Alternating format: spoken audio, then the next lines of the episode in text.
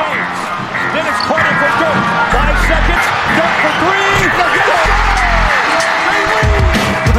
Van a zaj, nincs egyszer a végén, ha battog a spalding Minden nap élmény, blokkok és zsákok Na gyere megmutatom, ez NBA szerelem Keleten, nyugaton, robban a zaj Nincs egyszer a végén, ha battog a spalding Minden nap élmény, blokkok és zsákok Na gyere megmutatom, ez NBA szerelem Keleten, nyugaton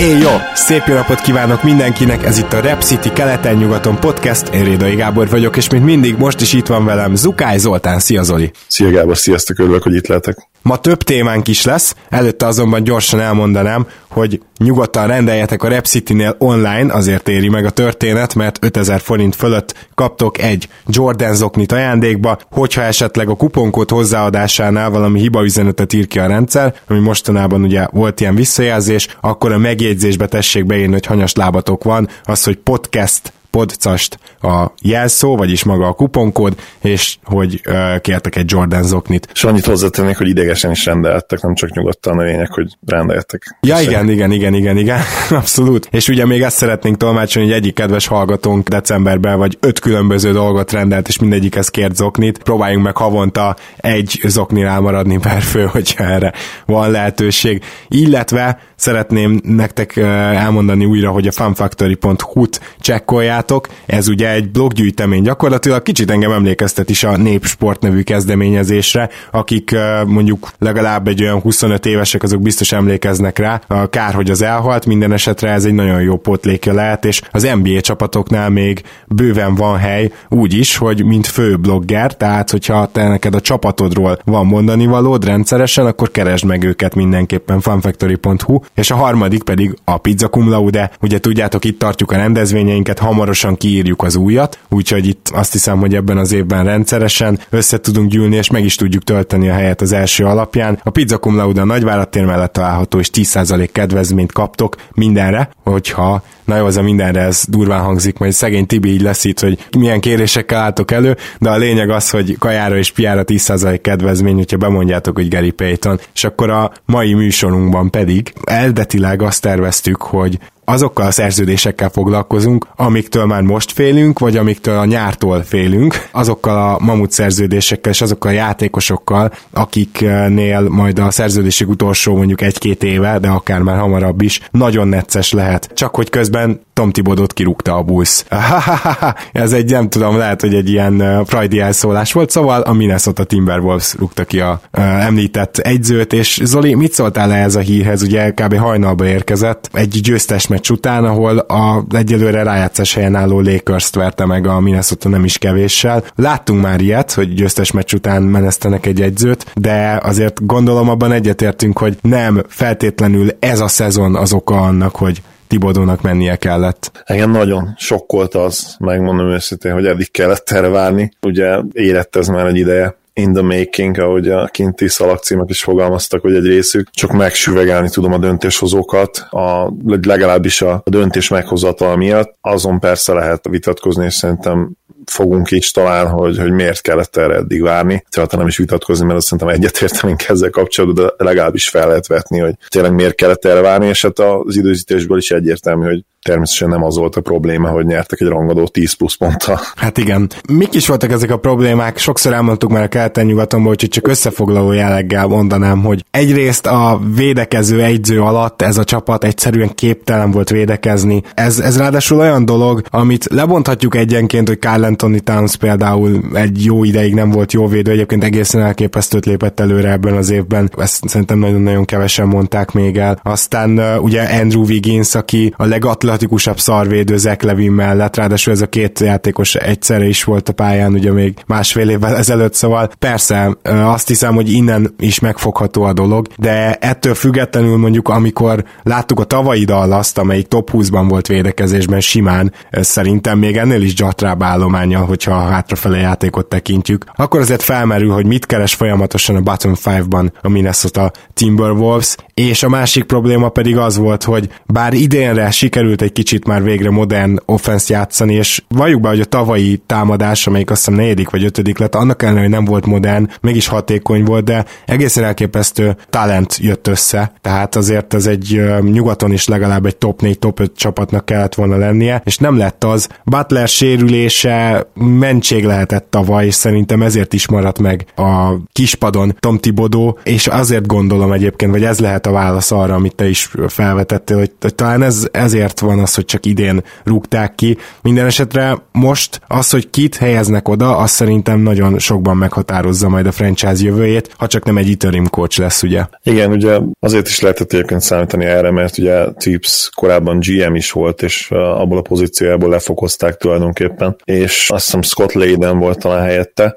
Érdekes egyébként még a, a kirúgásával kapcsolatban, hogy ha hihetünk a híreknek, ő nem nagyon számított erre. Én itt egy kicsit azt mondom, hogy bullshit. Nem Vagy bulls, bullshit bullshit, igen. Látjuk a győztes meccs után bement egy, együtt uh, Léden, és uh, Kesson, aki ugye CEO-ja most a csapatnak, és együtt, hát, együtt közölték a, a rossz hírt, rossz hír kinek, szem, kinek a szemszögéből ugye, és általában nem volt felkészülve Tibodó, én nem tudom elképzelni, hogy ez igaz legyen, tehát uh, nagyon régóta plegykáltak erről, illetve a saját, uh, mondom, lefokozása is a GMI posztról is arra engedett következtetni, hogy, hogy azért szűkebb az a gyeplő, és egy idő után le is lesz véve a, a hátáról a, a kengyel, vagy hogy hívják ugye ezt a berendezést, amivel lovakat lovagolnak, és egyébként tips, tényleg ez is lesz a Vesta, hogyha már maradhatok a ló analógiánál, hogy ő ezt tudja, ő, ez, ő egy igásló, és ő a játékosaitól is ezt várja, menni, menni, menni, nem, a mai NBA-ben egyszerűen nem, nem működik ez, amit ő képvisel már, és, és nagyon úgy néz ki, nem tud megújulni, úgyhogy engem azt se sokkolna, szia Szemi, hogyha nem nagyon kapkodnának érte a következő egy-két évben. Abszolút egyetértek. A másik hír, ami felmerült ezzel kapcsolatban, az a világvicce, hogy Fred Hoiberget már gyorsan ki is nézték. Ilyenkor tényleg így elgondolkozok, hogy milyen nyugalommal ülhet mondjuk egy Paul Zipser, hogy bár a Bullsnál véget ért az NBA karrierem, valószínűleg a szerződésében is benne van a csávónak, hogy Minnesota-ban még kap lehetőséget, úgyhogy én, én biztos vagyok benne, hogy például Zipsert még látjuk Minnesota Timberwolves mezben. Most, hogyha tényleg Hoibergre mennek rá, és gondoljunk bele abba, hogy Hoiberget főleg az buktatta meg, hogy elvesztette az öltözőt. Most ide jön pár olyan fiatalhoz, ahol hát egy picit nyilván zajlik a hatalmi harc is, de főként azon a Jimmy Butleren szocializálódtak, aki megmutatta nekik, hogy a sztár az azt csinálja, hogy amikor már meg van hívva egy talk showba, előtte még bemegy egy zeni, mert ő úgy gondolja, és mindenkinek beszól. Uh, ez ezen szocializálódott Andrew Wiggins, bár hát mondjuk amilyen birka ő biztos, hogy nem fog ezen szocializálódni, semmi nem fog, de mondjuk Carl Anthony Townsék,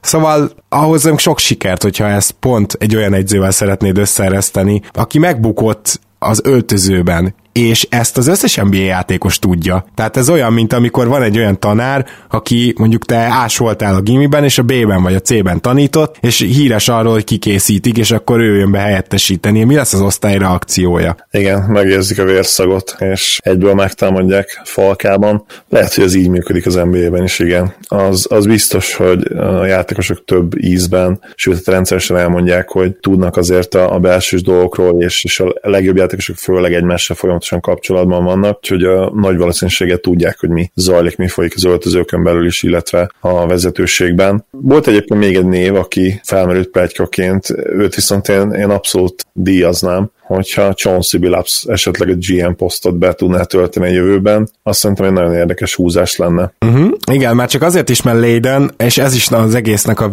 a vicces része, hogy Leiden Tibodó vitte oda, mint segéd GM. Ugye nyilván azért Tibodó nem akart így napi szinten foglalkozni a tör- dolgokkal. Leidennek meg azért már volt múltja, meg rutinja, és ugye így mégis Leiden rúgta ki, akit közben fölé helyeztek, úgy, úgymond sáncoltak egyet a király oldalon, és hát konkrétan ez a Leiden, ez most nem tudjuk, hogy meddig marad, mert ahhoz képest, hogy neki kellett kirúgni Tibodót, ahhoz képest még mindig Tibodó embere, és ezért engem is nagyon izgatna egy Chansey Billups végre, mert ugye ő már többször is GM pozíciókra állítozott, és ha jól tudom, akkor eddig ez azért sem történt meg, mert elég nagy hatalmat kért magának. De mindegy, hát kíváncsi leszek. De hogy a csapatra is kitérünk egy kicsit, például ugye 19-21 állnak, tehát épp hogy 50% alatt. Én azt gondolom, hogy akár még a playoff is letessék. Nyilván nagyon fontos lesz az, az, hogy, hogy az új edző az kicsoda, milyen játékot játszat, mert ha mondjuk egy olyan víziója van, ami, amit hosszú távra lehet felépíteni, és mondjuk egy bonyolultabb játékrendszert hoz magával, akkor lehetséges, hogy ez mondjuk az idei szezonba kerül, de, de ha egy olyan edző tud jönni, akinek vagy egyrészt a, a játékrendszere nem annyira bonyolult, vagy benne lesz most abban akár átmenetileg, hogy, hogy Townson keresztül játszanak, és, és olyan első szem opció lehessen Towns, ami Tibodó alatt talán nem volt, vagy legalábbis nem volt konzisztensen, akkor el tudom képzelni, hogy rövid távon jönnek majd az eredmények, független attól, hogy, hogy edzőváltás az ugye eléggé képlékeny dolog. Egyrészt a játékrendszerek, amiket említettem, az, az mindig bonyolultat teszi a szituációt, másrészt viszont általában egy ilyen boostot tud adni Igen. az új edző személy és az új szituáció. Érdekes egyébként megfigyelni, hogy, hogy jó játékos megszerzése után, még akkor is, hogyha nem feltétlenül világsztáról beszélünk, hanem mondjuk egy bordellen all akkor is általában kap egy boostot a csapat, és, és ugye egyszer mindenki próbál alá dolgozni, alá játszani, játszani új edzővel is, és ez szokott lenni bizonyos szintig. Meglátjuk, hogy, hogy mennyire fog jól működni ez. Mondom, még egyszer nyilván nagyon fontos, hogy ki lesz az új edző konkrétan. Igen, és ezzel az állományjal nem igazán lehet tankolni. Mondjuk tegyük gyorsan hozzá, hogy Covington nem, nem, nem írták pontosan, hogy mikor ér vissza ebből a sérülésből. Ugye Bon Bruce, de elég súlyos, nem kell műteni az biztos, hogy legalább egy hónap. Tehát ez úgy hangzik, mint ami akár több is lehet. Úgyhogy a legjobb védőjük nélkül nem lesz egyszerű dolguk, de hát Free Okogi, én azt mondom, és remélem, hogy most minél többet játszik. Ez, ez is például egy fontos kritérium lenne az új Igen, vagy, vagy lehet játszani kezdővel, én megpróbálkoznék uh, Saric kezdőbe tételével. Lehet, hogy mostanában már játszott pár uh, meccsen kezdőként, nem, megmondom, hogy nem. De néztem a line-upjukat Covington kiesése óta, elképzelhető, hogy bekerült. Ugye előtte Gibson, Tibodó nagy kedvence volt mindig az erőcsatárposztban, és, és sokszor azt jelentett, hogy Saric 20 perceket kapott meccsenként, ami szerintem egy nonsens egy olyan kvalitású játékosnak, mint ő. Úgyhogy nagyon kíváncsi leszek a, az új edzőre, már csak emiatt is, hogy hogyan tudja esetleg Saricra jobban kiegyezni a, a játékot, mert ő egyébként hatalmas fit lenne Towns mellé, én azt gondolom a kezdőbe is, hosszú távon is. Igen, főleg az idei tényleg már jobban védekező Towns mellé. Én lassan kívánom mondani, hogy jó védekező. Kicsit azt az utat kezdi végre bejárni Towns, mint, mint Vucevic. Hogy azért Vucevicnek a védekezésével mindig is bajok voltak, de aztán most már az elmúlt két-három évben folyamatosan például a DRPM-ben is egyre jobb és jobb volt, és most már, most már reálisan azt lehet mondani, hogy jól védekezik, tehát eljutottunk oda, nem, nem elit módon, de már, már így jól, a, ami telik tőle, és Tánztól, ha az atletikus képességére gondolunk, akkor több telhet, magasabban van az a ceiling.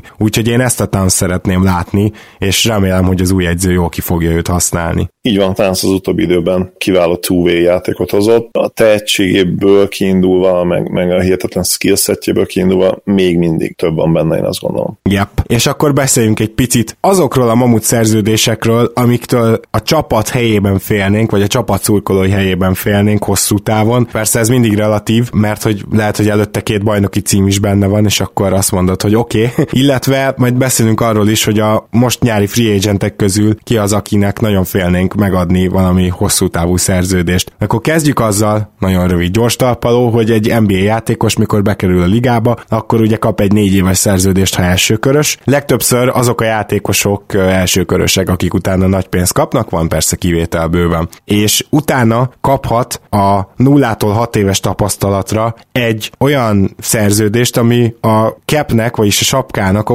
25%-ánál indul. Most pont könnyű számolni, mert ugye 99 meg 101 millió a sapka, tehát akkor ezek a szerződések kb. 25-ről indulnak, és itt ugye a saját csapata az 8%-ot tud évente adni, és akár 5 éves szerződést, tehát 8% emelést. Ugye ilyen szerződésekről is bőven tudunk jó párat mutatni, mondani, például Otto Porteré ilyen volt most nem olyan régen. Szóval akad CJ McCallum. Aztán amikor eléri a játékos a 10 év tapasztalatot, akkor már kaphat akár 35%-ról indulót is. Ez természetesen a saját csapat adhatja meg, és a Designated Player Exception az pedig azt jelenti, hogy akár már 8 éves tapasztalatra is adhatsz egy játékosnak, akit te kiválasztasz, hogy ő a te franchise player tulajdonképpen ez a designation itt most a szóban, és hogyha megnézzük ezeket a szerződéseket, akkor szerintem a legtöbb, amit, aminél tényleg aggódunk, tudunk, az az, amikor tényleg eltelik a 10 év, és a játékos 29-30 évesen kap egy 5 éves szerződést, nem? Tehát, hogy nem tudom pontosan, hogy ez miért így lett kitalálva, valahol értem, de azért az, hogy 34-35 évesen kiátszik tényleg maxos szinten, történelmi példákat is keveset tudnánk hozni. Igen, mondjuk a legjobb játékosok azért én azt gondolom, hogy ők játszottak ezen a szinten, ugye Michael Jordan 36 évesen, és azért még ugye az első vissza, nem, bocsánat, második visszavonulása előtti évben is azért még elég magas szinten volt, nyilván nem peak szinten, de, de azért nagyon magas szinten, LeBron most, ugye Karim, de akár Magic is egyébként, ugye bár ugye nála elég specifikus volt ez a dolog, mert ugye volt a HIV betegség, ugye. 30 környékén én azt mondom, hogy még a peak szinten van a játékosok többsége, de abban a szempontból mindenképpen igazad van, hogy ha 10 éves tapasztalatról beszélünk, akkor az ugye azt jelenti, hogy 30 éves koruk környékén kvalifikálnak erre a, a gigaszerződésre, és ugye ez a gigaszerződés az némelyiküknél mega gigaszerződés is lehet, ugye a designated, ami biztos, hogy benne is szóba fog kerülni ma többször is, amikor majd ténylegesen rátérünk a, az Albatrosz szerződésekre, és ha, ha már ott egy öt évesben gondolkozol, akkor igen, ott, abban már benne lehet kettő olyan év, amikor hát ott lehet akár a, a korábban elit játékosod is a liga legrosszabb szerződései között. Nyilván árnyalják a képet szerződések, ugye a mileage, ahogy mondani szokták, hogy kinek hány kilométer van a lábában, és az, azon kilométerek is, hát milyen sebességgel lettek lefutva. Igen.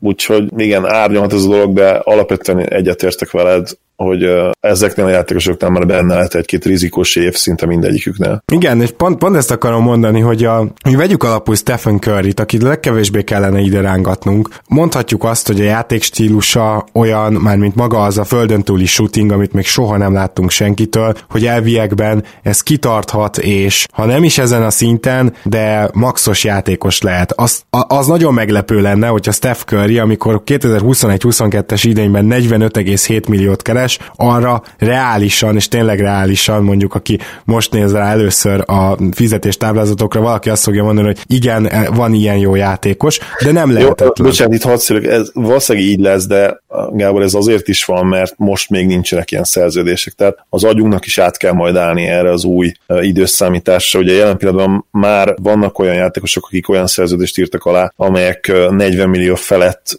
fognak végződni. Fognak végződni, így van, de most még azért nem ez a... Tehát még a mi agyunk szerintem, legalábbis az enyém még mindig ott van, hogy, hogy egy max szerződés az ilyen 20x millió. Nem is csak ez, hanem az, hogy mondjuk a cap a 120 milliónál nem fog tovább emelkedni szerintem addigra. Tehát ugye a mostani projekciók alapján ezt majdnem biztosra mondhatjuk, és hogyha 120 milliós keppel számolsz, akkor is ugye 46 millió, ahhoz már egy ilyen top 30-as játékosnak a prime-jába kell lenni, hogy azt mond, hogy elvileg megéri. Most nyilván, tehát itt arról van szó, hogy Steph Curry ezt meg érdemli, és még hogyha az utolsó éve mondjuk már para is lesz, akár, tehát itt van egy pár faktor, aminél ugye őt is félthetjük, a fizikai lassulás, illetve a, a sérülések, tehát ez mind a kettő néha-néha tizedeli szegényt, és lehetséges, hogy nem lesz ez igaz, csak azt mondom, hogy még a leginkább olyan játékos ő, akit, akit nem féltünk ilyen szempontból, és akinek azt mondtuk, hogy persze azonnal a full maxot természetesen, és még ennek ellenére is azt mondom, hogy még nála se vagyok benne biztos, és akkor ezek után pedig most fel fogunk sorolni pár olyan játékost, akinél meg inkább biztosak vagyunk benne, hogy nem. Sőt, már szerintem már most ilyen eldőlt dolog némelyik, bármennyire is furán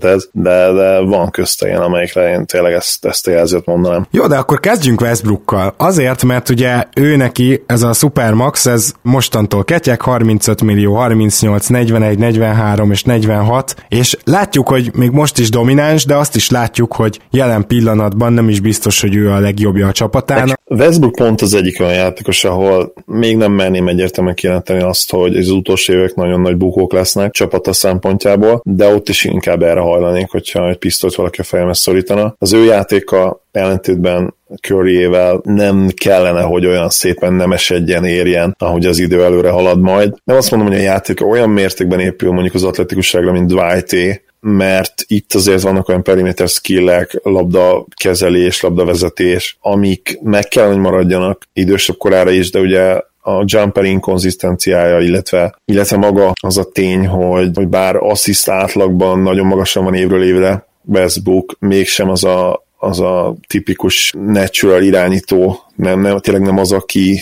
aki összefog egy uh, csapatot, hanem inkább ugye a saját egyéni játéken keresztül dominálja talán a saját csapatásét is, ha lehet így fogalmazni, illetve bizonyos szituációkban szerepekbe kényszeríti őket, ami nem feltétlenül működik rosszul, ugye ezt nagyon sokszor elmondtuk már, hogy bármi nem kedveljük őt, de, de ő tényleg az a játékos, akit ellentétben például John Wall-al, akiről szintén fogunk majd beszélgetni, nem lehet nem elismerni, én azt gondolom. Tehát az, az a hihetetlen usage és, és az a játékstílus, amit, amit Russell Westbrook hoz, az biztos, hogy működik, mert azért vannak komoly eredmények mögötte már. Mi mindig elmondjuk azt is viszont, hogy úgymond egy pici ilyen fine-tuning ahogy mondani szokták kint, tehát ha még inkább csiszolná többiekhez a játékát, akkor, és most ugye főleg, hogy PGA is ott van, Paul George, akkor hozna valószínűleg tökéletes eredményt. Viszont ha azt nézzük, hogy az utolsó egy-két évben tényleg 45-47 millióval milyen árérték arányt tud ő majd hozni, hát akkor azt hiszem, hogy az már ott szinte bizonyosan negatívba fog átfordulni. Az nagyon durva lesz, azért is, mert Westbrookon a mileage az tényleg hatalmas, tehát ő gyakorlatilag amióta bekerült az NBA-be, azóta viszonylag nagy usage százalékkal elképesztő mennyiségű meccset játszik, még a playoffok is voltak rendesen, tehát hogy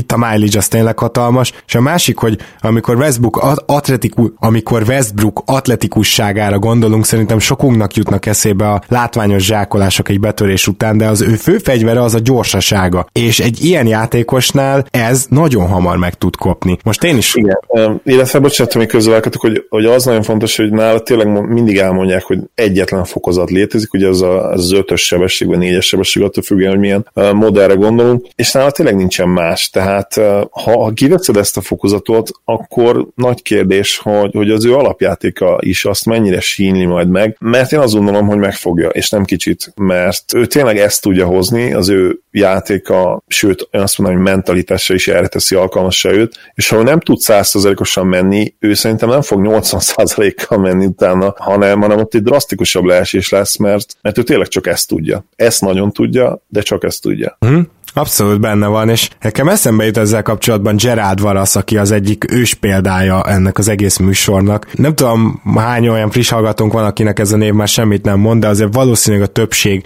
még emlékszik erre az atletikus játékosra, aki néha ilyen Sean Marion-szerű volt, volt azt hiszem egy szezonon belül két blokk és két labdalopás fölött egyszerre hármas posztról. Egy jó védő, atletikus, hébe-hóba bedobta a triplát, azért nem úgy, mint Marion, de, de voltak egész tűrhető triplázó szezonjai, meg, meg tudott betörni, a vonalra is odaállt, nem úgy, nem Harden szintjét kell elképzelni természetesen, de, de egy olyan wingjátékos volt, aki, aki ilyen szempontból ugye dominálni tudott, majdnem, hogy franchise playernek nevezhetjük egy-két évében. Ez a játékos, ez 30 évesen kapott egy szerződést a Brooklyn Nets-től, amit hát nem, hogy nem hálált meg, hanem azonnal olyan visszaesés következett be, hogy azt nagyon nehéz lenne úgy, úgy leírni, hogy jó élmény lehetett ennek a franchise-nak, mert igazából abba a pillanatban, hogy Brooklynban a szerződése után megkezdte a következő évét, neki vége volt, mint játékosnak. És mondhatjuk, hogy egyik nyárról a másikra lassult le. Különösen azért is, mert ő sosem volt azért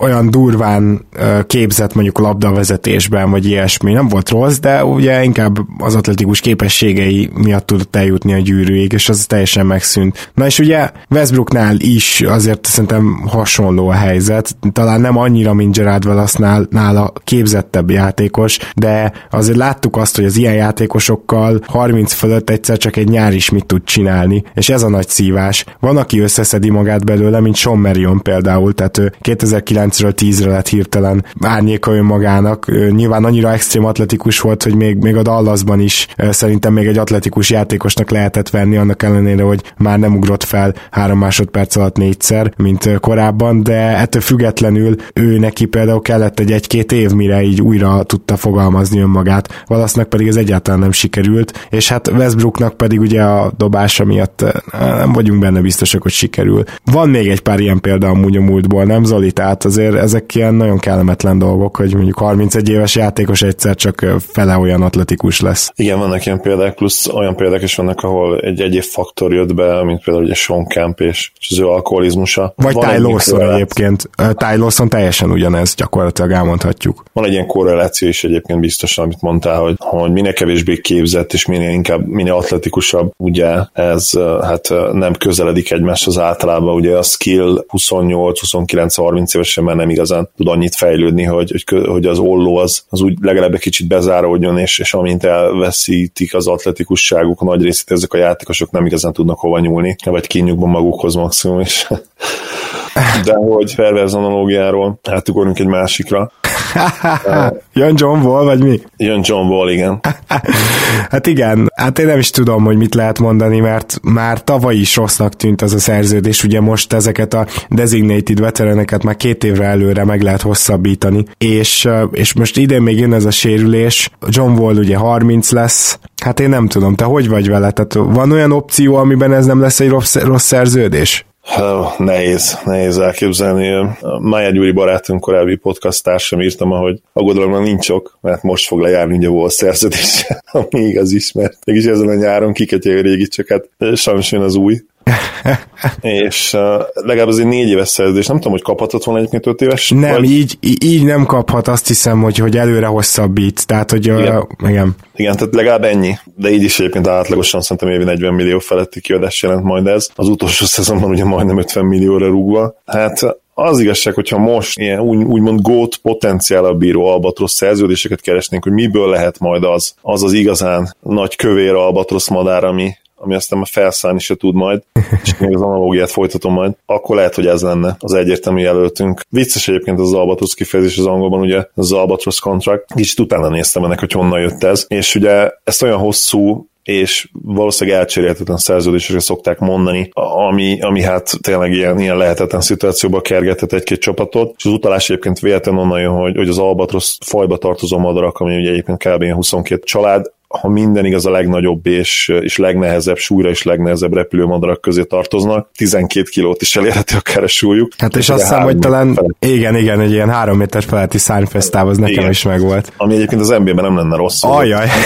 De érdemes egyébként képeket is nézni ezekről a madarakról. Nagyon cukik, tehát ilyen dundi test, hatalmas szárnyakkal és ilyen fura csőre. Tényleg, mint hogyha a teremtő gyorsan össze kellett do- volna dobjon valamit, és ilyen több, több madár típusból rakott össze ilyen állatokat. Még a biológia óra végére annyit egyébként, hogyha ha vol eddigi szerződése mondjuk egy ilyen fekete lábú albatrosz volt, ami a kisebb madarak közé tartozik, az albatrosz fajon belül, akkor ez az új ez valószínűleg a két legnagyobb fajta közül lesz az egyik, vagy a vándor, vagy a király albatrosz, és hát a Wizards fanok reményei szerint gondolom az előbbi, hogy volt szálljon majd még a szerződés leketyegése. Az szép volt. Azt a mindenit, Zoli, ezért felterjesztelek az idei keleten-nyugaton Pulitzer díjra, ez nagyon tetszett. És beszéljünk egy kicsit akkor Blake Griffinről is, aki megkapcsolatban már a szerződése megírásakor elmondtuk, hogy atya úristen, mit gondolt a Clippers, aztán elcserélték, amit nem gondoltunk, hogy lehetséges, aztán All-Star szinten játszik újra, amit megint nem gondoltunk, hogy lehetséges, de még most se gondoljuk azt hogy lehetséges, hogy végigjátsza a szezont, sőt már ugye egy-két meccset kihagyott. Osztás szinten játszik, csak minek? Ugye?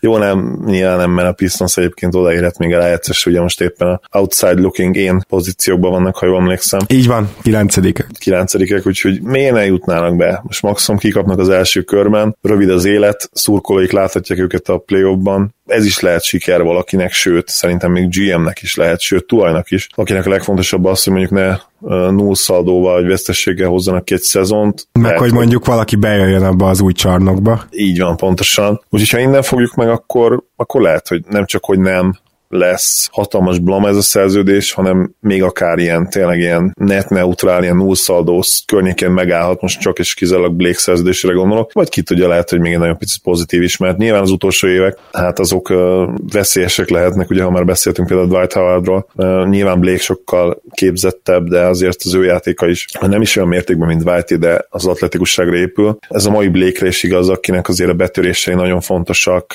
ugye kiváló passzoló játékos, és neki azért azért oda kell tudni érni az, azokba a helyekbe, és itt most a, konkrétan a, a pályán elfoglalt helyekre gondolok, uh-huh. területekre, onnan neki oda kell tudni érni hogy a, hogy a passzjáték is működjön. Az viszont nagyon pozitív, hogy, hogy a jumper az, az tényleg hihetetlen sokat fejlődött. Tehát régen lehet, hogy ráemet egy-kettőt ezekbe a triplákba például, de, de hogy nagy hatékonysága nem verte őket a 100% és most már azért kifejezetten pofás stretch for és ha, és ha csak ezen képességet néznénk, floor spacing, ugye meccsenként, ha emlékszem, hat feletti kísérlet a múltkori adásban néztük meg, hat tripla felett jár, és ilyen 36%-a bedobálja őket, ez már tényleges floor spacing, és, uh, és ha sem más nem nézni, csak ezen képességet, még akkor is ott lenne valószínűleg a, a legjobbak között, sőt, tovább mondják, lehet, hogy ma már ő jobb floor spacer, mint ami a játékos összességbe, hiszen védekezésben azért uh, nyilván nem váltja meg a világot ma sem. Hát nem, igen. I- igen, abban egyet tudok érteni, Griffinnek van esélye. Igazából a sérülések lesznek azok, amik eldöntik ennek a szerződésnek a sorsát, illetve nyilván a legeslegutolsó évben még mindig a osztár szinten játszon, abban nem vagyunk biztosak, de... Igen, és ebben nagyon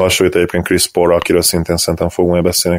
Pont őt akartam hozni, mert Chris Paulnál viszont lehet, hogy már most lehet kongatni azokat a vészharangokat, ugye idén keres 35-öt, aztán 38, 41, majd 44, és hát idén egyelőre úgy tűnik, mint aki túl van ezen a hirtelen megöregedésen. Nem tudom, hogy lesz ebből még visszatérés, mert ugye most sérült, most nem látjuk játszani, lehet most ki tudja magát pihenni, ki tudja, de az biztos, hogy gyakorlatilag a playmakingén kívül abban is visszaesett egy kicsit, de ott ráfoghatjuk Hardenre nyilván, tehát már tavaly is mondhattuk azt, hogy Harden mellett nyilván nem fog annyi asszisztot hozni. Egyébként hozzáteszem, hogy tavaly ettől függetlenül, mikor nála volt a labda, akkor playmakingben ő elit volt, sőt, karrierje egyik legjobbját hozta például egy-egyezésben, illetve triplákban, ami ugye megint hozzátesz még a playmakinghez, hogyha szabad így fogalmazni. Szóval idén ennek a nyoma sincsen, és hogyha ez az öregedés jele, akkor óriási albatrosz szerződés lehet ebből nem is nagyon volt meg idén, szerintem ő igazán egészséges. Amikor CP3-ről beszélünk, nekem már olyan őrült gondolatok is eszembe jutnak, hogy, hogy ültessük ki a playoffig, és tényleg akkor térjen vissza, és talán akkor 20x meccset kibírhat, hogyha bejutnak a döntőbe. Annyira lényegtelen ennek a Rocketsnak, hogy, hogy hányadik helyen megy be. Nyilván jó lenne a hetedik, nyolcadik helyet elkerülni, de onnantól kezdve gyakorlatilag tényleg mindegy.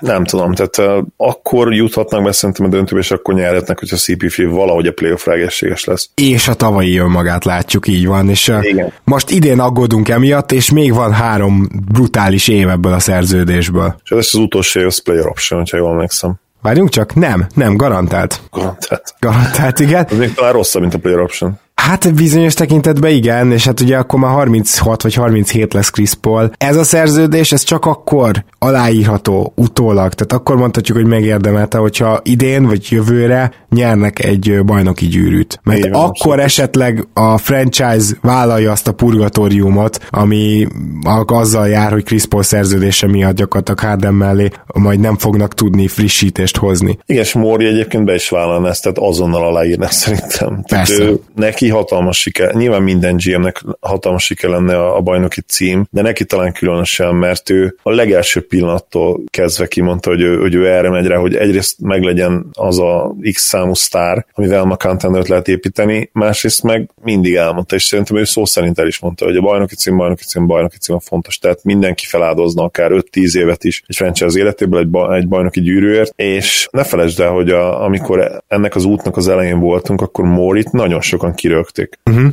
Uh-huh. Tehát már eleve a Harden szerződés miatt is az, magát azt a tényt, hogy ő Hardenben meglátta a franchise játékost, már ezzel kapcsolatban is nagyon sok kétkedője volt, és aztán amikor elmondta, hogy ó, ő bizony oda fogja vinni a második számú sztárt, a harmadik sztárt ugye nagyon korán oda szerette volna vinni, illetve ugye Dwightot oda is vitte. Chris Bost oda akarta mellé vinni. Igen, Anthony is oda akarta vinni már azt hiszem négy évvel ezelőtt, LeBron nyilván, és folyamatosan próbálkozott, hogy, hogy oda kerüljenek a sztárok, és csak sikerült végül egy, egy második számú megasztárt is odavinni. Igaz, hogy akkor már csak egy sztárja volt, ugye Dwight már nem csak, hogy hát kiöregedett, de akkor ugye már el is lett cserélve. Igen. És ez tavaly csak összehozta. Szerintem minden idők egyik legjobb dúóját egyébként, még ha nyilván ezeket a dúókat így úgy is szoktuk mérni, hogy hány évet tudtak együtt játszani, tudtak egy nyerni vagy sem, de ha, ha csak egy szezonra mérjük ezt, én azt gondolom, hogy akkor elég magasan lenne a tavalyi Harden Paul Uh-huh, uh-huh, bizony, bizony. Kevin Love. Azért érdemes róla beszélni, mert az ő szerződése az nem egy ilyen őrült max. Kevin Love szerződése ugye jövőre pöccen be, az 28-9-re indul, aztán 31-3, 31-3, majd ismét 28-9. És én szerintem ez olyan szempontból egy jó szerződés, hogyha Love tegyük fel, hogy innentől mondjuk évente 60 meccset le tud játszani, amiben ugye már kételkedünk, de hogyha így lesz, akkor ez nagyjából tükrözheti a teljesítményét ez a ilyen íves szerződés. Igen, hát azért ez, ez még az a szerződés lenne talán, ami, a, a mai ligában nem akkora őrültség, tehát nem kell a fejünket fognunk azért. Azért nagyon nem mindegy, hogy, hogy évi 30 millió, vagy mondjuk ahogy John Wall-nál esetleg, vagy, vagy Russell Westbrooknál, hogy már tényleg ilyen 50 felé közeledünk bizonyos években. Ez képest Love bagóért írt, írt alá, én azt gondolom. Más kérdésre mondtad, hogy, hogy jövőre pöccen ez a szerződés, azért Cavs fanok már bepöccentek Igen. ezen a fejeződésen tavaly, mert a miértjét nem annyira értettük, és igazából még most se annyira, de hozzá kell tenni, hogy szerencsére így is pocsék idén a Cavs, úgyhogy minden esélye megvan arra, hogy, hogy megtalálja LeBron tenni következő franchise játékosát, mert azt azért tudtuk, hogy ez nem Kevin Love lesz. Igen, és azért azt is sejtjük, hogy nem Colin Sexton. Tehát akkor nézzünk egy picit rá, azt javaslom Gordon Haywardra, aki egy ilyen Loki, tehát hogy nem, nem biztos, hogy rögtön eszünkbe jutna, neki még három éves szerződése van, a harmadik 34 milliós, az csapató, bocsánat, player option, tehát egy picit azt gyanítom, hogy be fog ebbe lépni, és még Paul George a sérülés utáni egy évben ő sem volt annyira tökéletes, tehát hogy ha azt néz nézem, akkor az egy súlyosabb sérülés volt Paul George, és volt belőle visszaút. Lehet, hogy Haywardnak is lesz, de ha esetleg nem, akkor ez konkrétan hátráltathatja a Boston építkezését. Nem azt mondom, hogy a liga egyik legrosszabb szerződése lesz, de az biztos, hogy meggátolhatja a Celtics-t abban, hogy ha kell még esetleg egy ilyen nagy utolsó mozzanat, akkor azt megtegyék. Amerikában szoktak ilyen szalagcímek születni időnként, hogy ilyen dirty secret benne van ez a kifejezés, hogy, hogy ilyen piszkos titok, amiről úgy senki nem beszél. Gordon hayward kapcsolatban az volt ez a piszkos titok, hogy ő igazából a kiugró peak éve előtt nagyon-nagyon inkonzisztens volt. És volt tulajdonképpen egy, azt hiszem úgy, úgy nézett ki a, a szezonoknak a ritmusa, hogy volt egy nagyon jó éve még elég korán, aztán mindenki azt gondolta, hogy megteszi a következő lépést, vagy ugrást a, a sztár státusz felé, és on, utána jött két kifejezetten pocsék év, és aztán, amikor már nagyon sokan leértek őt, akkor jött egy peak év a, a szerződése utolsó évében, a jazz szerződése utolsó évében, az, ami azt hiszem már akkor egy hosszabbítás volt. Igen, és ott nézett ki legit franchise playernek, az mondjuk tény, tehát, hogy... Igen, és arra megkapta nagy szerződést, ami szuper, utána aztán tudjuk, mi történt az első, nem első évben, sajnálatosan az első hivatalos meccsen, ugye, illetve lehet, hogy preseason meccs is hivatalos, tehát az alapszakasz első mérkőzésen. Jött az a, az a horrifikus nyelvtan vacs sérülés, de az az igazság, és most nem eszembe jutott ez többször, hogy mi van, hogy amit most látunk, az nem is feltétlenül a sérülés, illetve nem is a sérülés miatt van meg, vagy annak az utózöngéje még, hogy még nem tudott forrába rendülni, hanem mi van akkor, hogyha, hogyha ez Gordon Hayward, ez a játékos, mert a karrierje korábbi szakaszában is ő egyébként ez a típusú játékos volt, aki nem tudott évre évre konzisztenciát találni, és bizony neki hát ilyen tényleg szezonos szlampjai voltak a uh-huh. kiugró éve előtt. Úgyhogy engem ez is egy kicsit foglalkoztat és aggaszt egy időben, mert nem vagyok abban biztos, hogy itt minden, amit látunk, az, az egy mentális dolog, vagy, vagy egy formán kívüli történet, vagy esetleg ugye, amiről szintén beszéltek, hogy, hogy a Celtics rendszerében nem feltétlenül tökéletes, vagy legalábbis most, ugye, hogy, hogy ez egy több játékosra épülő rendszer igazából, és, és megosztják a tereket, tehát lehet, hogy egy klasszikusabb fő szerepben hamarabb megtalálta volna a formáját. Hát igen. Nem tudom. Tehát... Ez biztos benne van, amit most mondtál, hogy tehát ezt már mondtuk a Bostonnal kapcsolatban, hogy lehet, hogy Tatum például szupersztárra érik most négy év alatt, de hogy látni nem fogjuk úgy igazán, az biztos, és lehet, hogy Gordon Hayward hamarabb megtalálta volna saját magát, hogyha első számú opcióként lehet használni, de ebbe a Bostonban ez nyilván nem lehetséges, hiszen van annyi ballhandlered, van annyi ígéretes játékosod, meg Irvinget, szóval igen. Igen, és tudod, mi mondatja még velem azt, hogy, hogy igazából ez, ez egyszerűen Hayward inkonzisztenciája, és, és amit látunk, az, az maga a játékos, és nem feltétlenül a körülmények is a probléma. Az, hogy idén volt kettő darab kiugró meccse, egy 30 pontos és egy 34 pontos, és egyiket sem tudta igazán jó teljesítményen lekövetni.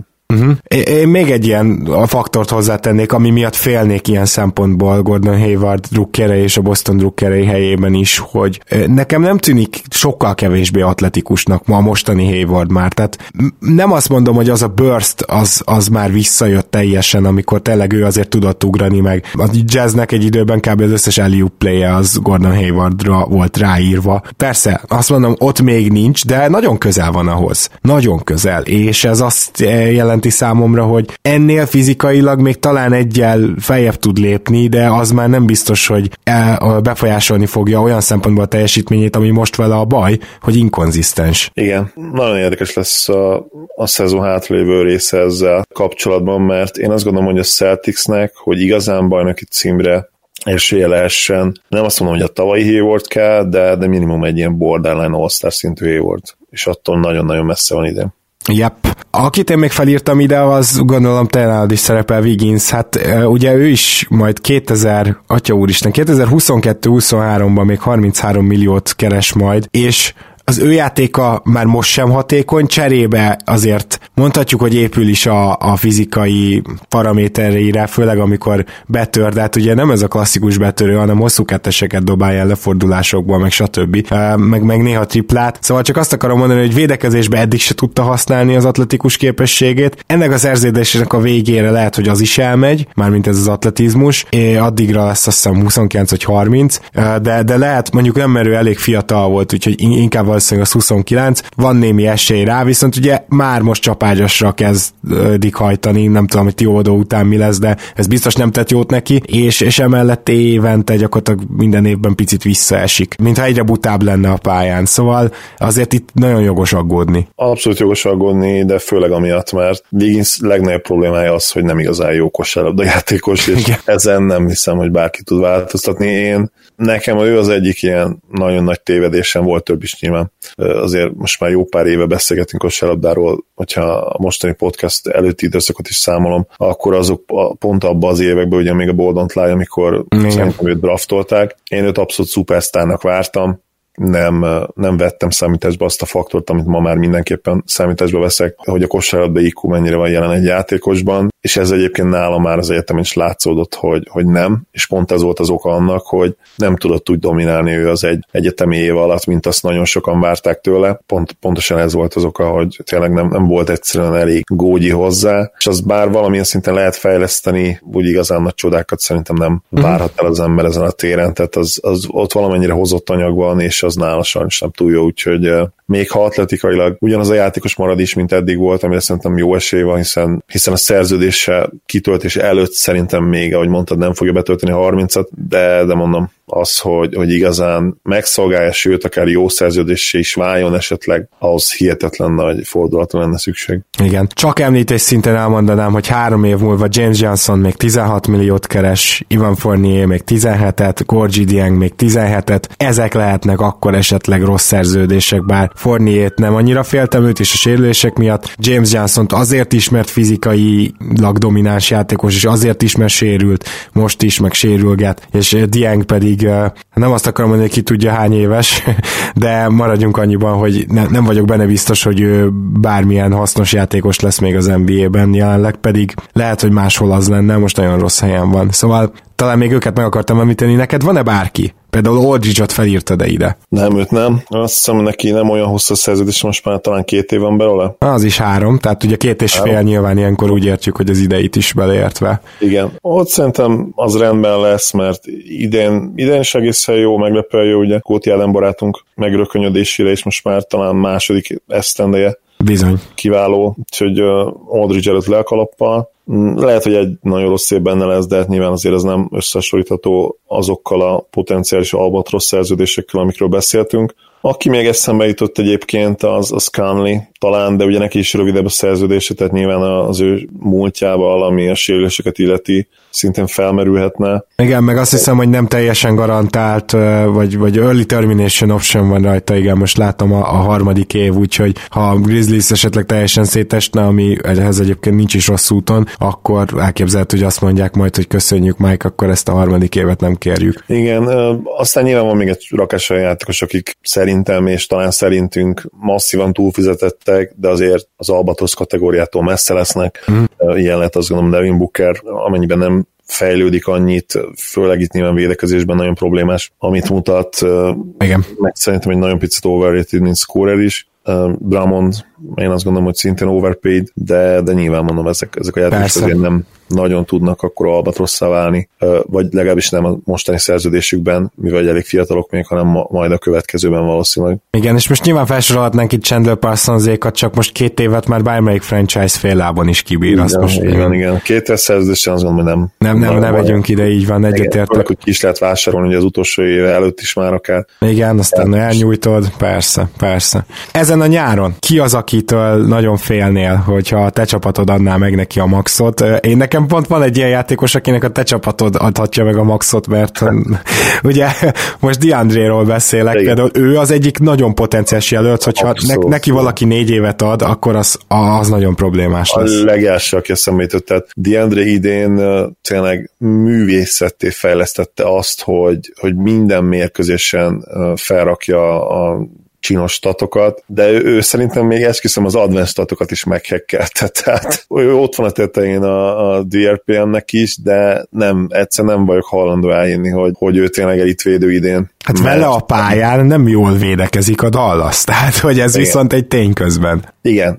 jó mondjuk a kezdőnk hozzáteszem, de itt már Kálár szerep is felmerül, mert az egészen nonsens, hogy, hogy a Mavericks kezdőötöse konkrétan a liga legrosszabb line de messze a legrosszabb line és nem változtat semmit, és nem változtat rajta semmit, csak akkor, amikor sérülés szüli meg a, az okot, hogy ilyen szép magyarosan fogalmazzak. Na, nagyon, nagyon necces az egész, és mondom, emiatt is félek, hogy DeAndre-t visszacsábítjuk. Mondjuk abban biztos vagyok, hogy négy éves szerződést nem fog kapni, a Mavericks az, az nem osztogatja a négy éves szerződéseket, négy-öt éves szerződéseket az utóbbi években. Ugye öt éveseket ugye nem is nagyon tudnak, csak némely játékosnak, Igen. De, de a négy éveseket sem úgyhogy kizár dolog, hogy tanulni. Én azt tudom elkezdeni, hogy mondjuk ilyen 260-at, 2 per 60-at esetleg bekínálunk neki, és akkor azon már talán el is gondolkodhatna, mert én nem tudom azt elhinni, vagy legalábbis remélem, hogy nem, mert azért B opcióként szeretném, hogy megmaradjon, hogy bárkitől ő kapna három évnél hosszabb szerződést, nem létezik, hogy fog. Igen, ebben egyébként valószínűleg igazad van, és éppen ezért nem annyira félek a Margazol szerződéstől sem, ha a Memphis Hamás köti meg, mert ki, kizártnak tartom, hogy Margazol nagyon jól kezdte a szezont, csak másfél hónap elég volt, hogy elfáradjon, és tavaly is ugye voltak ilyen jelek, egyszerűen Igen. ő nem alkalmas, tehát ő egy nagyon jó játékos, és abban a egy hónapban nem véletlenül vezette a, a Real Plus Minus-t. Tehát ő még mindig ennyire jó játékos, csak ő már erre a 35 percezéses franchise player szerepre nem alkalmas. És még most is meg lehetne úgymond menteni a karrierjét azzal, hogyha ő valahol harmadik számú opció lenne, és mondjuk lenne egy jó cseréje, és ezért 28 perceket játszana. Szerintem elképesztően nagy fogás lenne.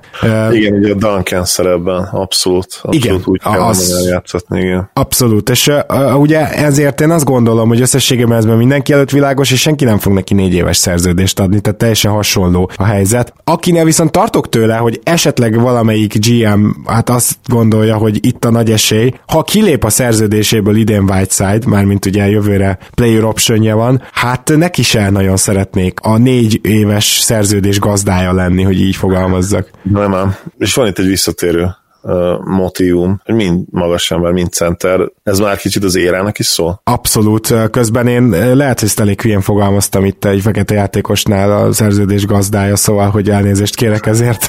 most, csak most esett le, hogy nem ez volt a szándék, hanem hogy nem szeretnék abban, annak a csapatnak szurkolni, aki négy évet ad neki, de igen. És hát akkor nyilván beszélnünk kell Jimmy Butlerről. Ki is jelentette, hogy 35 éves koráig akar kosarazni, amit meg is értünk, mert ahogy Westbrooknál nála is a mileage az hatalmas. És hogy erre most például a Philadelphia 5 éves szerződést adjon, 5 éves maxot, így, hogy már ugye kiderült, hogy azért nem annyira elégedett a szerepével, nyilván kicsit jobban fel volt fújva ez a botrány, mint, mint valójában lehetett volna, de ettől függetlenül is nagyon nehéz helyzetben van a Fili. Nagyon, és megmondom hogy Butler tipikusan az a játék játékos, ahol én, én nem is tudnám eldönteni, hogy, hogy most akkor bevállalnám el, vagy nem. Borzasztó nehéz döntés az igazság, és sok minden szól mellette, de nagyon sok, sok minden szól ellene is. Itt gyorsan menjünk végig a pro-kontra érveken.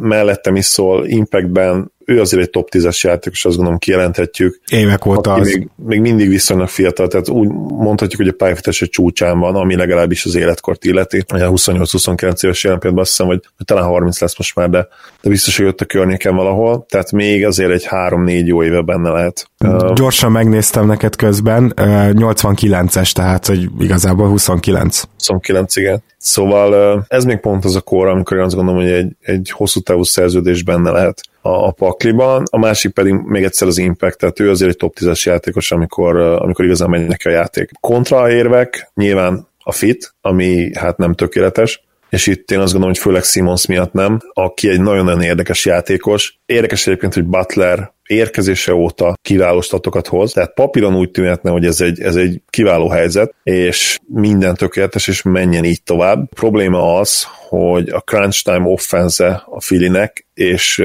kicsit már előrevetítve, a, a playoff offense az egyszerűen nem fog működni, amikor ők ketten egyszerre pályán lesznek, vagy legalábbis nem fog működni olyan mértékben, amilyen mértékben kell ahhoz, hogy, hogy a legnagyobb meccseket megnyerik majd. Ez legalábbis az én véleményem. De fel, főleg az, hogy nagyon jó védekező csapatok vannak, az Indiana, a Boston, a Raptors, tehát ezekkel kell szembenézni ráadásul. Ándi Gergő barátunk, tiszteletbeli host műsorvezető társunk lehet, hogy nem értene ezzel egyet, majd kíváncsi leszek a véleményére, de én abszolút így érzem, és ez már nyilván kicsit ilyen, ilyen brahis jóslat is, de, de én azt gondolom, hogy hosszú távon valamit egyszerűen csinálni kell. Vagy kell kettő darab tényleg elit, de abszolút elit shooter az Embiid Simmons Butler trio köré, akik állandóan pályán vannak velük. És akikből egy már megvan, ugye? Igen, Eddig? akikből egy már valószínűleg megvan. Vagy szét kell jobban szedni őket, és mondjuk a second unit-tal Simonsnak többet kell, fe, többet kell fent lennie, ahol, ahol tényleg dominálja a labdát, és azt csinált, amit ő akar, és a, a második line megint csak kell egy-két-három igazán minőségi shooter, ami nyilván nem egyszerű. Ráadásul az is ilyen tök nagy kihívás, hogy ennek valahogy idén működnie kellene, tehát adsz úgy öt éves szerződést, vagy akár négy éves Butlernek, hogy idén úgy látod, hogy hát ez nem működött. Igen, ez is egy jó felvetés, és én valószínűleg nem adnék úgy. Tehát minimum nekem az kellene, hogy, hogy bejussunk a konferencia döntőbe, és ott kompetitívek legyünk egy celtics raptors vagy egy bucks szemben, és érezzem azt, hogy, hogy nekünk nyerési esélyeink voltak. Mm, ha ez nem történik meg, akkor én nagyon-nagyon szkeptikus lennék a, hosszú távú esélyeket illetően. Valahogy nem látom magam előtt, tényleg mondom, ez a problémám. Simons most már így elkezdte dobálni a középtávoliakat, egyébként pont a Mavericks ellenbe is vert párat, és egy statisztikailag szenzációs meccse volt, de még mindig azt érzem vele kapcsolatban, hogy, hogy nála tényleg ez a mindent vagy semmit, aminek igazán van értelme. Tehát hosszú távon úgy gondolkodsz vele kapcsolatban, hogy egy MVP jelölt, akinek hát tényleg ilyen modern Magic Johnsonnál kell válnia, mert pedig miért ne gondolkodnál így, hiszen a, a cél szerintem a csillagoség kell, hogy legyen vele kapcsolatban. Akkor ahhoz az kell, hogy az ő kezébe legyen a labda, és azt csinálja, amit akar. És ez Butler mellett szerintem nem fog tudni megvalósulni egyszerűen. Nem, nem, hát tényleg az van, hogy Simons, a jelenlegi Simons köré meg pláne úgy kéne csapatot építeni, mint a James köré, tehát hogy minden egyes pozícióban az a típusú játékos és olyan játékos, aki kell oda. Abszolút. Hát ez már máshogy nem tudod. Mondanék két játékost, akit én kifejezetten csak akkor féltenék, az életkorukat is figyelembe véve, hogyha a csapatuk 5 éves 30%-os maxemeléses maxal, értitek? Tehát 8%-os emelésekkel rendelkező maxal kínálja meg őket, Clay Thompson és Chris Middleton. Itt egyáltalán nem kell annyira félni, mind a kettő kiváló shooter, Clay-nél lesz sem elég ez a jelző, ugye Middleton elképesztően sok dimenziós játékos, tehát hogy nem, nem az elején lesz ezzel probléma, de a végén lehet. Azért mind a ketten 30 felé vannak, tehát hogy főleg ugye Clay, és hogyha azt is megnézed, hogy valójában érek Clay Thompson 30 milliós maxot, valójában érek Chris Middleton 30 milliós maxot, akkor hát inkább azt mondanám, hogy nem. Megértem, hogy a piac diktálni fogja ezeket a körülményeket, és nagyon valószínű, hogy mind a két csapatnak valami ilyesmit kell tenni ahhoz, hogy megtartsa a Golden State-nek is, és én azt gyanítom, hogy a Bucksnak meg még inkább. Attól még, hogy a piac és a verseny ez diktálja, attól még nagyon szigorúan véve azért ők egy picit max alatti játékosok, és ilyen szempontból lehet mondjuk az az utolsó év már elég húzós mindkettőnél, hogyha például öt éveset kapnak. Mindenképp max alatti játékosok, én is egyetértek ezzel. Mm, ideális esetben, mert tudjuk, hogy a mai NBA-ben ez nem így van, ahol általában több sztárnak most már össze kell állni, hogy, hogy igazán bajnok esélyes csapatod legyen, de ideális esetben lenne egy fővezér, majdnem főbikát mondtam, ugye MJ-re gondolva,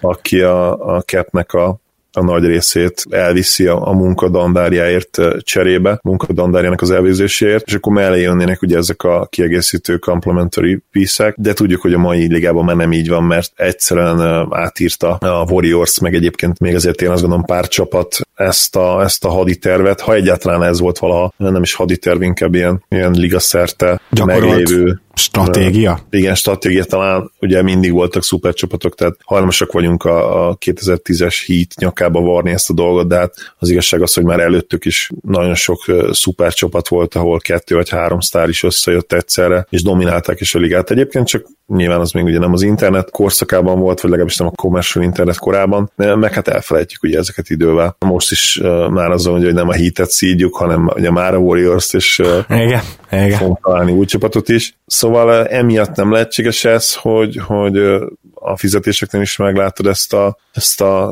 elválasztó vonalat, és ennek nyomán én azt mondom, hogy azért a 30 milliót megérheti Middleton is, és Clay is, de nyilván bizonyos szituációban, tehát akkor főleg, hogyha igazi bajnok esélyes csapatot, igazi contender tudsz építeni, abban az esetben megérnék. Tehát pont ezért hezitálnék például egy Middletonnak a, a Mavs személybe 30 milliót oda rakni, mert tudom azt, hogy vele valószínűleg már jövőre playoff csapat lennénk, de nem vagyok abban biztos, hogy, hogy bajnok esélyesek is, ahhoz nyilván az kellene, hogy, hogy Luka igazi, igazi szupersztára váljon, rövid időn belül, egy-két éven belül, szóval ott, ott már azért felmerülnek kérdések, és ugye nyilván életkorban is azért elég nagy lenne a távolság, majdnem 10 év a két legjobb játékosod között, ami nem biztos ideális. De ha például a Bucks fejével, kollektív fejével gondolkodunk, nekik érdemes lehet akár 30 millióért is visszahozni Middleton, főleg ha, ha kiderül ebben a play hogy bizony ők, amiben én még mindig, mindig nem vagyok biztos, és nem feltétlenül tudom, szeretném, akarom elhinni, hogy ők ténylegesen idén már contenderök, mert statisztikailag minden ezt mondatja velünk. Tehát ami fontos statisztikai kategória, abban a Bucks gyakorlatilag top 5-ben ott van.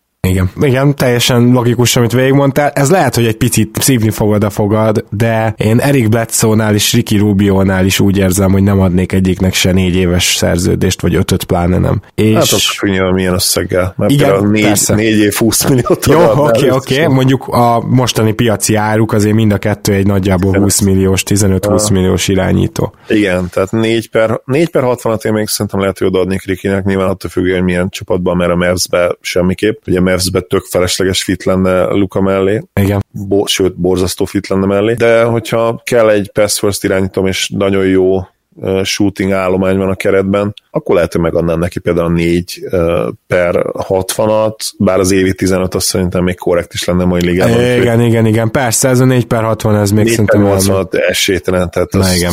Amerikinek sem Bledsoe-nak no way, no way Jose. igen. Nem, nem barjára gondoltam, aki szerintem lassan megint korlátozás nélkül szabad ügynök lesz. igen, igen, lehet félni, de ő legalább nem öregszik, és hát akkor én, én gyakorlatilag itt más nem írtam fel. Van-e még, aki, akinél azt mondod, hogy félsz? Tehát félsz például Kyrie Irving következő öt éves maxától, mondjuk annak a végétől, csak egy én, példát Én a Celtics szemüvegén keresztül vizsgál félek tőle, mert erről beszéltünk már, hogy Irving azért így nagyon finoman hatalmas nyomást helyezett a, a front office-ra, azzal, hogy ott ő a mikrofonnal, jól emlékszem, kezében kiállt a elé, és azt mondta, hogy ő én marad. maradok, én maradok. És jó, hozzátette, hogy amennyiben akarnak is majd engem, akkor nagyon szeretnék maradni, tehát szimpatikusan, még erre is figyelt, idézőjelben szimpatikusan. Nekem ez egy nagyon rafinált húzás volt, nem emlékszem ilyenre, hogy, hogy szupersztár, vagy mondjuk sztár, ha, ha nem tekinted Kyrie szupersztárnak, sztár mindenképp, hogy ilyet tett volna, hogy, hogy így szezon elején, vagy azt hiszem talán legelső meccsek, de lehet, hogy pre-seasonben volt, talán pre-seasonben hoz jobban írni egy ilyen mutatvány. Szóval, hogy így kiáll a nagy közönség elé hazai meccsen, és akkor kijelenti, hogy én maradok. Tehát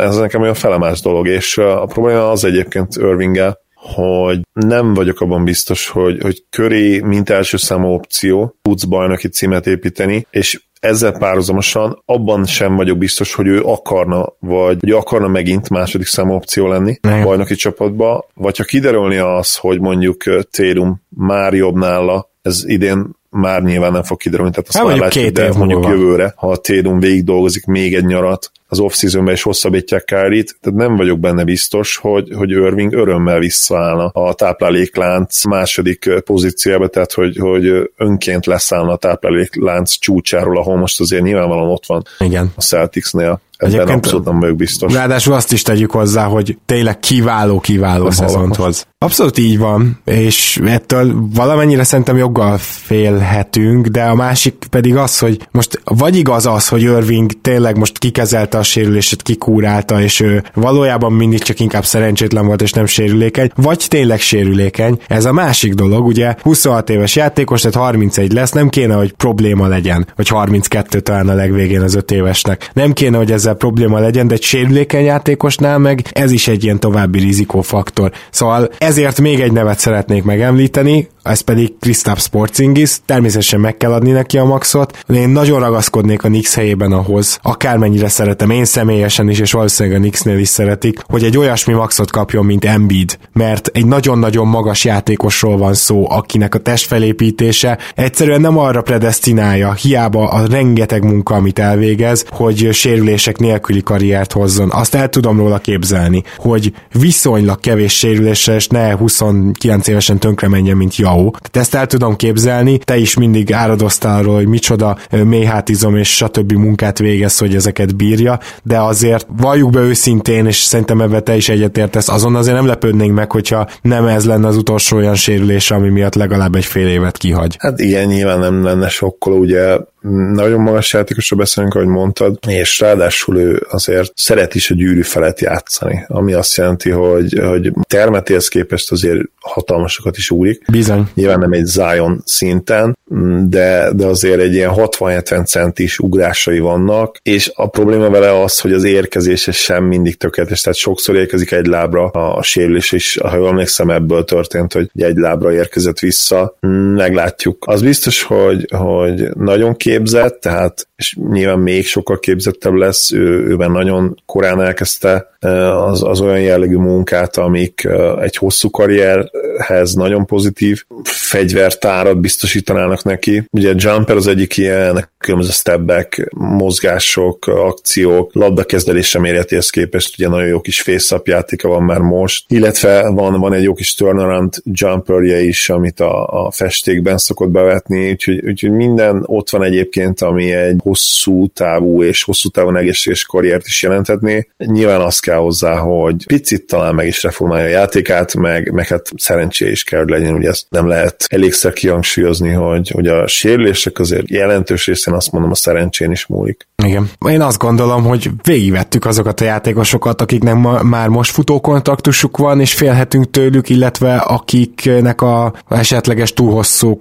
szerződésétől majd nyáron lehet félni, mert akkor kapják meg. Úgyhogy nem tudom, Zoli, van-e bárki, akit szerinted még meg kéne említenünk, és kihagytunk?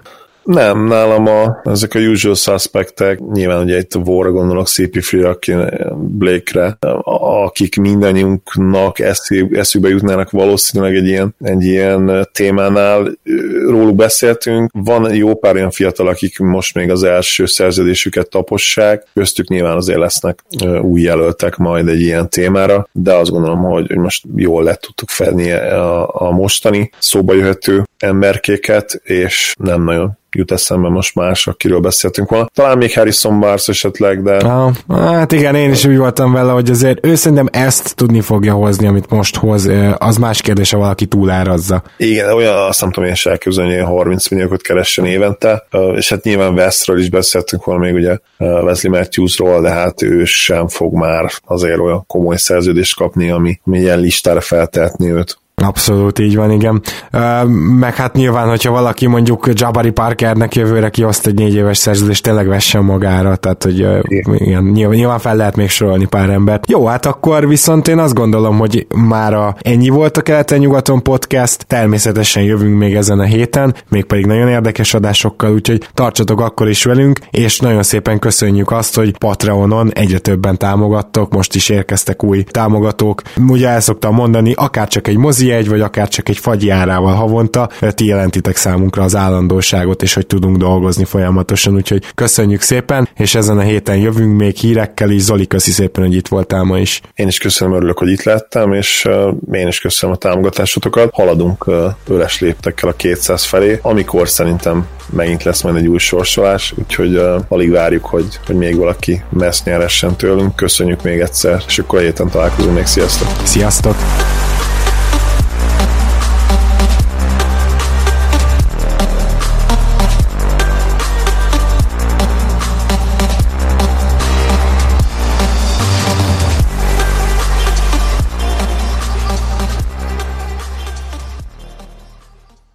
Ha más podcastekre is kíváncsi vagy, hallgassd meg a Béton műsor ajánlóját. El tudod képzelni, hogy a podcastet, amit éppen most hallgattál, fél év múlva már a mesterséges intelligencia generálja? Mi sem. De ha érdekel, eljött már a gépek lázadása. Hallgass bele az Embertelen Podcastbe. Orsós Lajos vagyok, a műsor házigazdája. Egyelőre még élőben. Egyelőre. Fedezzük fel együtt, hogyan ismerkedik, randizik, mesél és vitatkozik Betty és Péter, két teljesen mesterséges intelligencia. Lajos, a podcast címét mond még egyszer, Léci. Oké. Okay. Embertelen Podcast. Ez a műsor a Béton közösség tagja.